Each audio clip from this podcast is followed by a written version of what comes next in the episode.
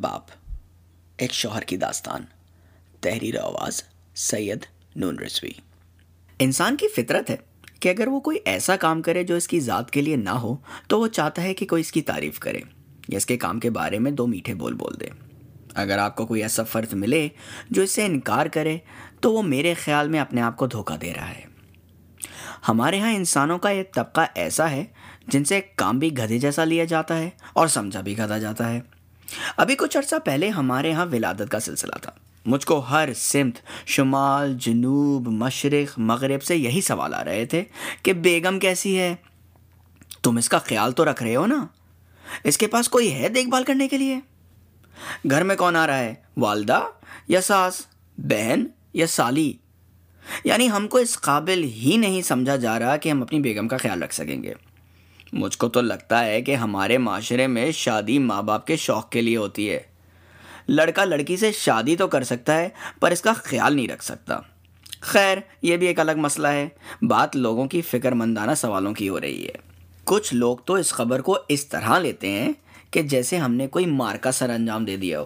کہ کام تو ہونا تھا نہیں، بس تکے میں ہو گیا۔ کوئی تو شادی سے اب تک دن مہینے کا حساب نکالنے لگتے ہیں، تو کسی کو ہماری نیند کی فکر ہو جاتی ہے۔ تو کوئی جیب سکڑنے کی بات کر کے ڈراتا ہے۔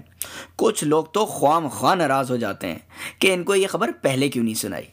ہم نے تو سنا ہے کہ دستور دنیا یہ ہے کہ جب تین ماہ گزر جائیں تو یہ خبر خاص لوگوں میں عام کر دینی چاہیے۔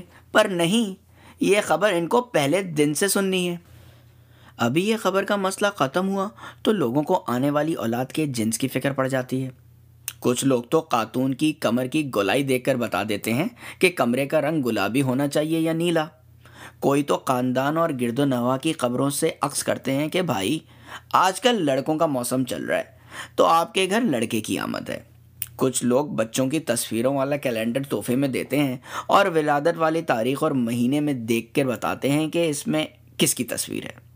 لڑکا ہے تو لڑکا، لڑکی ہوئی تو لڑکی۔ اور اگر آپ غلطی سے انڈا پکانے کھڑے ہو گئے اور انڈے کی ڈبل زردی نکل آئی تو صاحب، آپ کے یہاں جڑواں بچے ہونے والے ہیں۔